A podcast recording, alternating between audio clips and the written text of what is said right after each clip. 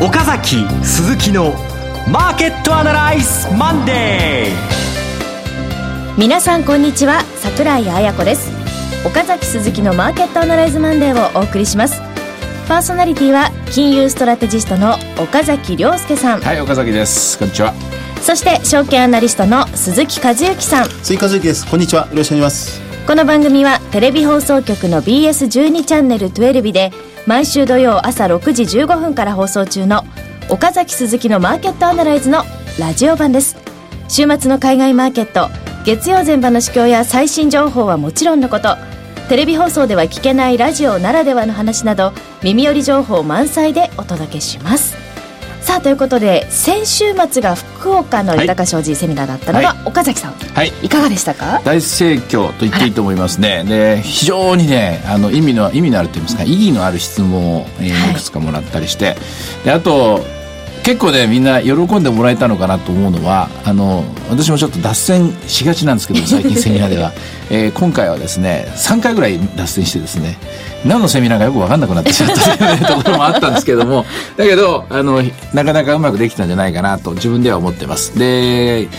私自身はね、福岡は去年の8月以来なんですよね。で、8月1日からキャナルシティでやって、それから鈴木さんはその後年末に暮れに一度呼んでいただきましたね。で、あとマーケットアナライズ、リアルマーケットアナライズも一回行って、でいろいろ福岡を開拓してたんですけども、近海物の刺身がうまいですねそっちいや、でもあそこは本当にね、玄界灘で揉まれた玄界物のやっぱり刺身っていうのは、これは絶品で、これは東京じゃ絶対食べれないなと。いや、私人生で初めてイカの透明なの食べたのは福岡でしたよ。ねえ、もうなんね、こんな風に脱線していくんです。あ、そうですはい、じゃあ次行きましょうか。はい、そう、それよりもですね、今日また大きく下げてるんですけれども、ね、あ、これはあんまり気にしなくていいです。これただの利食いですし、はい、とりあえず1万5000円まで戻ったんで、でまだなんていうんですかね、自分の足でこう地面がどの辺かっていう実感がないんで、不自然の上だと思いますよ。あんまし、まあ、そのことはじゃあ次のコーナーで説明しましょう。そうですね、詳しくじゃあお伺いしていきます、はい、番組進めていきましょう。この番組は株365の豊か商事の提供でお送りします。今週のストラテジー。このコーナーでは今週の展望についてお話しいただきます。はい、先週1万5000まで戻したので、さあ行くぞ、次は1万5300円だとかですね、思ったかもしれませんが、ここはね、そう簡単にはいかないですよ。いろんなね、無理難題をですね、抱えたまま走ってるわけですから、一旦は利食い売り、これに押されると思います。しかし、状況はですね、刻々といい方向に行ってると思います。消費増税が始まりました。だけど、そんなにね、ビフォーアフターで変わるわけでもないし、むしろ、書き込み需要が、のデータとかも出てみるとですね、実際にはそんな影響ないんだなということが分かってくると思います。あと、国際情勢の方もそんなに悪化してるわけじゃない。そして、今日と明日は日銀の、金融政策決定会合があって、8日の日の黒田さんのコメント、これが期待されるところです。ストラテジーは今週は極めて単純です。一旦戻りに押されると思いますけども、また押し目買いのスタンスでいいと思いますね。それよりも今週やるべきことはただ一つ、久しぶりに皆さん、動かしましょうと。フットワーク使いましょう。で、こいちゃんなんですけれどもね、やっぱり身のこなしってここ一番大事なとこなんで、臨機応変な態度で臨む。できるだけその状況を見ながら動かなきゃいけない。ただ、今まではね、すごく危険物が多かったので、リスクが高かったので慎重に、ボラテリティが高かったですからね。ですので、手控えましょう、量を減らしましょうなんてことをこの番組でもよく言ってたと思うんですけれども、だいぶ気温も上がってきて、暖かくなってきて、そしてボラテリティも下がってきて、マーケットのレンジ感がだいたい出てきました。だいたいどのあたりが底根かなっていうの見えてきましたからね。足元当面ではですね、そろそろ皆さん動かして体を慣らして、いつでも、上に行くようなバスが走り出した時にはさっと乗れるようにですね、そういう練習みたいなつもりで、久しぶりにマーケットに入ってもらっていい、そういう週じゃないかと思います。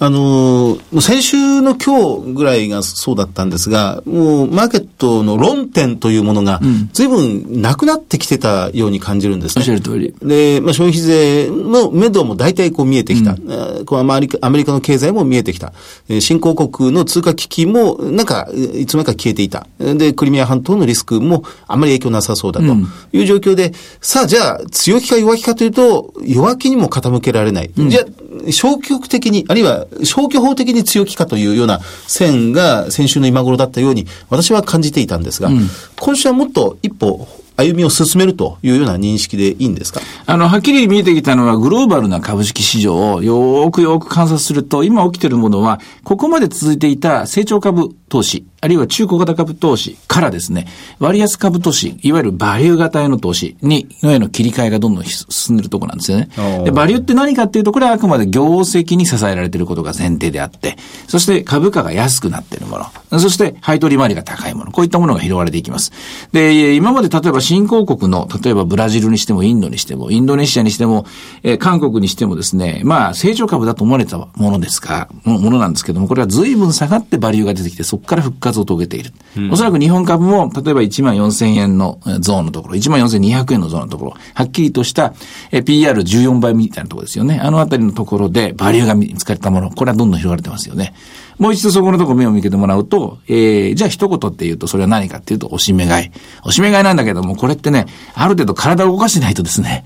臨機応変な態度できないんですよ、じっとしてては。そうですね。うん。ある程度やっぱりね、フットワーク良くして、体を慣らしておくと。そういう週ですね、これね。今日前場日経平均、202円安。うん、先週、3週間ぶりに1万5000円を日経平均突破した、はい、と思いましたら、今日スコーンと主役から下がってしまった。うん、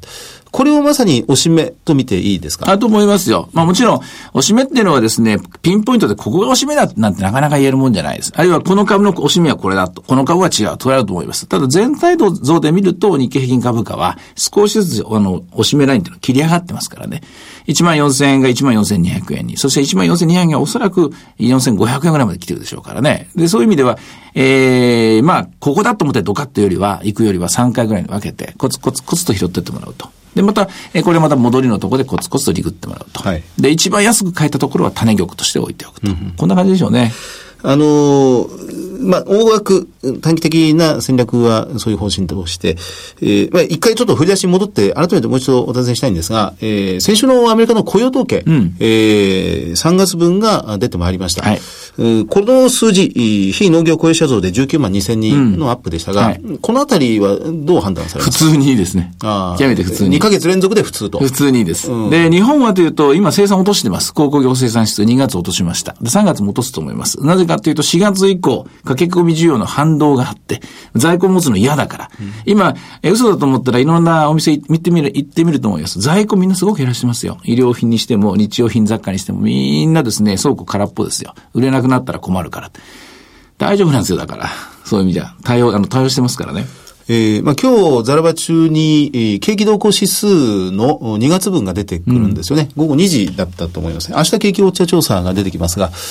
まあ、景気動向指数が、生産が随分良くて1月伸びたんですけど、じゃあ2月は、鉱工業生産指数悪かったですから、2月分は。もう調整入ってます。調整入ってます。それよりも、皆さん、明日ですよ。黒田さんの総裁のコメントはね。金融政策決定会合、日銀が今日明日で開かれてるんですね。ないならないで失望するかというと、もうそんなことはないと思います。しかし、あったらあったで驚いて乗らなきゃいけないっていう、そういう動きになると思いますからね。この前に、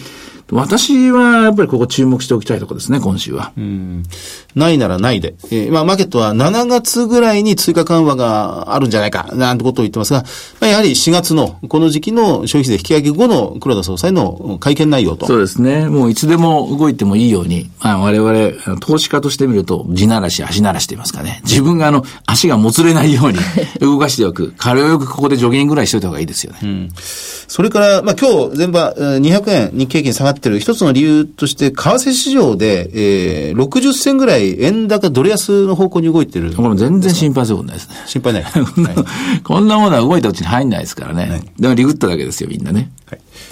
はい、ということで、では前場の指標なんですが、ボラティリティ 24% ぐらいですよね。で、あとは不動産とリートどうなってましたかね。リートは、ちょっと上がってます、ね。これもなんかバリューが出てるから買われてるわけですよね。先週金曜日にちょっと下がったんですよね。その分だけ、今日週明けから上がってきてるというところですね。あとは、工業だと、医薬品もちょい、ほぼ売られてますね、全部ね。不動産も 1.57% の下落。まあ先週は買われたものが売られてるっていうね、まあナチュラルと言いますかね、極めてヘルシーなブレスが入った。行き過ぎってやつですね。はい。では、株365いかがでしょうか。875円ですね。862円買いというところで今動いてますね。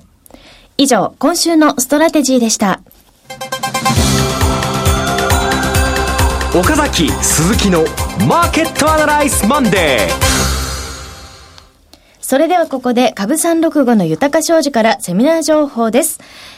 株365の豊商事より岡崎さんがご登壇されるセミナー情報2つあります。豊商事資産運用セミナー in 横浜。日程は5月17日土曜日12時30分会場13時開演です。会場は横浜プラザホテル不要の間。お申し込み連絡先は豊商事横浜支店フリーコール 0120-997-624 0120-997-624 です。受付時間は同日祝日を除く9時から20時。セミナータイトルがこれが今検討中ということなんですが、そうですね。もう多分この頃になってくると異次元緩和第2弾ぐらいになってると思うので、うん、で株式市場も増税の影響その結果はいかにみたいな感じになってると思いますからね。ですから、今までのどちらかというと思惑期待でですね動いてたそういうセミナーの中身がこのあたりからガラッと変わってくる。まあその片鱗というのはもう今回の博多で一回ご披露してるんですけどもね、そういう内容のものをお見せしていきたいと思っています。はい、ということで横浜の皆さんはお話直接聞けるチャンスですのでぜひご応募ください。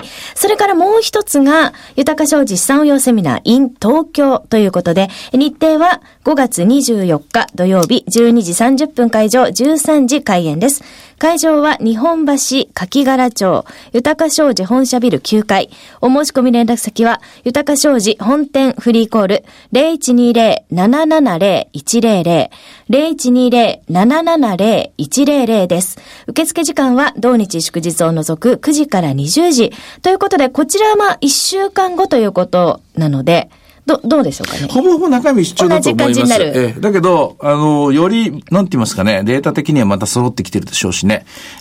おそらくこのあたりのところで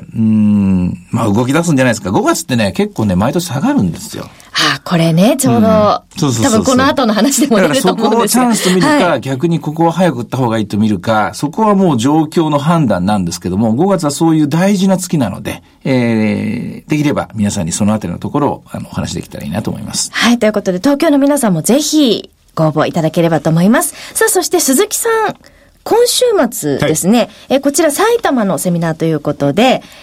4月12日の13時会場、13時30分開演で、会場は大宮ソニックシティ会議室807号室で、お申し込み連絡先が豊商事埼玉支店フリーコール 0120-997-524 0120-997-524ですが、今週末どんなお話になりますか。バリューもそうです、それから日経会社情報でクイックコンセンサス3期先の業績見通しが出てきてますから今それ全部ピックアップしてるところなんですよ、はい、で3期先過去最高利益を更新するという企業をダーッと探してみたいなというふうにも考えてるんですけどね。良さそうですか、うん、その分析を追ったら私にもこっそり岡崎さん聞きに行ってたりして聞こうかなさあということで4月12日です、お申し込み多数の場合は先着順となりますのでお早めにご応募ください。以上、株365の豊商事からセミナー情報でした。続いては毎週土曜6時15分から BS12 チャンネルTwellVで放送中の岡崎鈴木のマーケットアナライズからセミナー情報です。こちらはもう皆さんお馴染みになっていただいたというか見ていただいたと思うんですが、ウェブのセミナーでございます。マーケットアナライズプレミアムビデオオンデマンドということで、今2回目配信中です。2回目は株式先物最低取引とオプション戦略ということでかなり回っているようですよ。みたいですね、はい、なんかもうじき1万になるとかって聞いてびっくりしてるんですけどね。すごい1万になるって言ったらまたもう一回次の第3弾早くやんなきゃいけないなと思ってやらざるを得ないですねこれ ねもうそういうプレッシャーにがんじがらめになりながらですね。しかしこれはすごいですね。キャパシティ関係なくいきますからもうどんどんこう集まってきますね。そうなんです。番組の Facebook の方にも、もっとこれをもっと詳しくみたいな熱心なのもお声もありましてね。これでも新しいタイプの番組作りでですよね。今までどうしても時間の制約があったりとかね、内容も、初心者の方を無視できないっていうのがあったと思うんですけど、これ、ビデオオンデマンドになると、初心者の方から本当にプロ級の人まで、ね、幅広くカバーできるっていう意味ではね、新しい時代入ったなっていうのを実感しますね。はい、1回目の雇用統計の戦略にもですね、見ることができますので、ちょうど今雇用統計終わった後なので、今から見てもまた、勉強になるかなと思いますので。毎月やってきますからね。ね。はい。2本合わせて見ていただければと思います。両方とも無料で見ることができます。BS12 チャンネルTwellVのホームページにアクセスいただき、岡崎鈴木のマーケットアナライズ番組公式ホームページにアクセスをいただきまして、VOD セミナーというボタンをクリックしていただければ、簡単に視聴することができますので、ぜひ見てください。ちなみに今回の、先週金曜日の雇用統計も戦略的にはやっぱりそうだったんですよ。まあ、その前にボラティリティがもう下がりすぎてたんで、逆にむしろ上がってきちゃってっていうところでネタバレになっちゃうんですけども、そういう話をしてるんですよ。はい、してるのでぜひまだ間に合うと思いますので、はい、見てください。以上、セミナーのお知らせでした。フォローアップアナライズ。このコーナーでは先週放送の BS12 チャンネルTwellV岡崎鈴木のマーケットアナライズについてお二人にレビューしてもらいます。湯凪さんでしたね。はい、湯凪さんにお越しいただいて、アノマリー、もう湯凪さんの手元にあるアノマリーのデータをもうこれでもかこれでもかってご披露いただいたんですが、でもやはり一番こうインパクトが大きかったのはこの年間のたどりやすいマーケットの動きということになりますよね。これ日経平均株価の10年間のものを平均したグラフというですか、10年間の、月々のイメージというものを1月にあったらこう、下がるんですよね。下がって始まって、そこから一回年明け下がってガーッと上がって、だいたい4月5月にダーッと向けて大きく上がる。そして、今4月、これから相当良くなりそうだというお話を湯凪さんからいただいたんですけどね。ここまでが2014年度のとほぼ同じ動きをしていると、ね、岡崎さんも驚かれてましたよね。確かにね。私もアノマリーの研究家なんですよ。で、株式市場っていうのはもう要するにアノマリーの集合体だと思ってるんですよ。で、それが山ほど100も1000も1万も10万も集まって株式市場ができてると。で、その1万も10万もあるアノマリーを全部頭に入れた人がですね、生き残ってると思うんですが、しかし、そうは言うものの、やっぱりいろんなニュースがあったり、経済指標があったり、政策があるから、そっちで右行ったり左行ったりしてるのをこうやって予測してんだけども、改めて、なんだ一緒じゃんとか思ってます。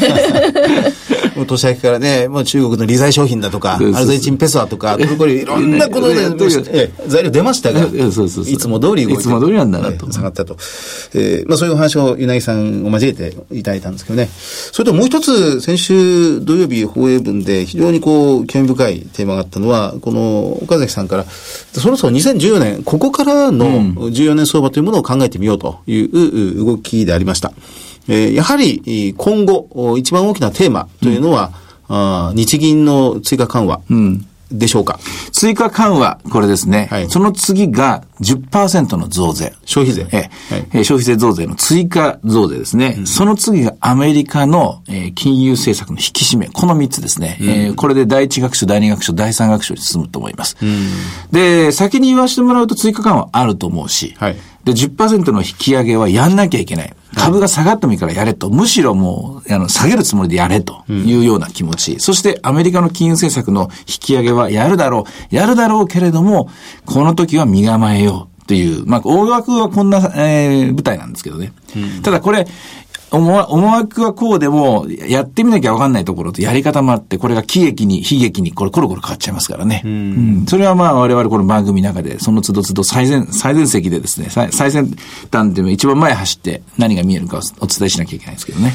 やっぱり日本国内で、生活に密着して考える上では、やっぱり引き上げられたばっかりですけど、消費税 8% から次なる 10% というものの判断が非常に大きくなりそうですね。一回ね、みんな、アンケートとかやってみればいいと思うんですよ。20代の人たちが何を考えてるかとかね。今年入った新人たちに全員に聞いてみればいいですよ。みんなに、新人たちにですね、偉い人がこうしろ、ああしろとか説教するんじゃなくて、君たち消費税どう思うって。絶対やれって言うと思いますよ。若者たちは。若い人たちほど消費税引き上げに賛成ですよね。当たり前ですよね。でもそこの事実をちゃんとみんな把握しなきゃ、将来見えないですよね。そこの話っていうのは、この夏、もう一回、議論が紛糾すると思いますね。そこに持っていくために、早くも今年度予算の補正予算の論議などが出てるようですが、関係ないですけどね。さすがにそれは早すぎるなんて言ってますけど。少々景気が悪ろうが株が下がろうがやるんだっていうのがね、政治だと思うんですよ。今やらなきゃいけないのはアベノミクス。これもうセミナーでもね何回か使ったフレーズなんですけど、この政権は100点取らなきゃいけないんですから、95点でも90点でもダメなんですからね、完璧を目指さなきゃいけない。それに向かって走れるかどうか。うんうん、お花見なんかやってる場合じゃないと思うんだけど、なんか桜の会があるらしいですね。今週土曜日に桜を見る会、安倍総理主催の桜を見る会。桜散っちゃいましたね、うん、なんかこの辺りでちょっと心もとないですけどね。そう、残念なんですけれども、はい、今週見るべきタイムスケジュールで、はい、注目されるのは先ほどの、そうですね、あと FOMC の発表がありますよね、中身についてですよね、はい、それからあとは何ですか、都心があって、あとは決算も一部、これは日発のところですか。そうですね。決算がこの先週後半に、先週末木曜日、セブン&アイホールディングス、ああ、よかったですね、あの数字ね。はい。過去最高位更新を出してまいりましたが、今週は小売企業の決算が目白押しとなっておりまして、そのあたりが、今、マーケットで前哨戦と見られています。3月決算企業を先取りする上で、2月決算企業の動きというものが非常に注目される。なんか1月決算ものって内容が出るたびに売られてたんですよね。非常に慎重でした。1月決算は会社自体が慎重に見て、まだ消費税引き上げ前でありましたんで、消費税後の影響を相当過大視して見ていたというのが一つ。それからもう一つ、円安デメリットをマーケット、あと会社側は相当強く懸念しているというところが前面に出ていましたね。もともと企業は、経営者は、基初の段階では非常に低めに業績を見積もるもんですが、特に1月決算企業の場合はそれが強く出ていたというのが印象的だったように思います。全部黒だったとしたら、今度2月決算ものを出すものすべて書かれたら面白いですよね。そうですね。月次ベースの売上高の推移なんか見てますと、結構ね、やっぱり月次でいいんですよ。うんうん、この驚くべき数字は、これ駆け込み需要なんかもあるんですが、もちろんそうでしょう。牛丼の全商ホールディングスというすき家は、3月分の月次売上高も出ているんですが、前年対比で 9% 伸びてるんですよね。その前の月、2月が全商が 4% 弱でしたから、倍以上伸びてるっていう動きがありましたので、これどこまで駆け込みで、どこまで本当に消費が好調なのかっていうのは、またこの後やっぱり見ていかなくちゃいけないんですけど、でもね、例えばロイヤルホールディングス、ロイヤルホストっていう、ファミレスなんですけどね、でこれなんかは3月分が前年対比 6% 伸びてる。ロイヤルはそうです。去年1年間やっぱりアベノミクス効果ですかね、1桁 7%、8% 月次ベースでずっと伸びてきて、時々2桁伸び、13% ぐらい伸びてるっていう月もありましただから、消費はうまく回ってるな、単なる駆け込みではないなと、これね、もう一つのアマちゃん効果っていうのがありましてね、アマちゃんっていうのがすごく視聴率良くなったでしょ、はい、連続テレビ小説、はい、そしてその後のごちそうさんずっと 20% 維持したでしょ、はいはい、要するに一回見ると面白いからやっぱ続けて見るんですよ。だから駆け込み需要でも何でもいいんですよ。とにかくお店なんていうのは一回買うこと、一回食べると、美味しかったらもう一回食うんですよ。だから、書き込み需要だったら大騒ぎしてるけど、私なんかも典型的な例ですけど、なんか一回行った店でもう一回行けるでしょ。行けます。ね、気に入ったものがあったりする。次これ食べようとか。そう。だから、まずは行くことなんですよね。だから、書き込み需要の次の副次効果っていうものを、私は実はここで興味深くに思ってるんですけどね。やっぱりデフレ脱却というのはすごくいいことですね。一回とにかく行ってみること。一回買ってみること。株式市場もそうかもしれないですよね。はい。岡崎鈴木のマーケットアナライズマンデー、そろそろお別れの時間です。ここまでのお話は岡崎亮介と鈴木和之と、そして櫻井彩子でお送りしました。それでは今日はこの辺で失礼いたします。さよなら。さよなら。この番組は株365の豊か商事の提供でお送りしました。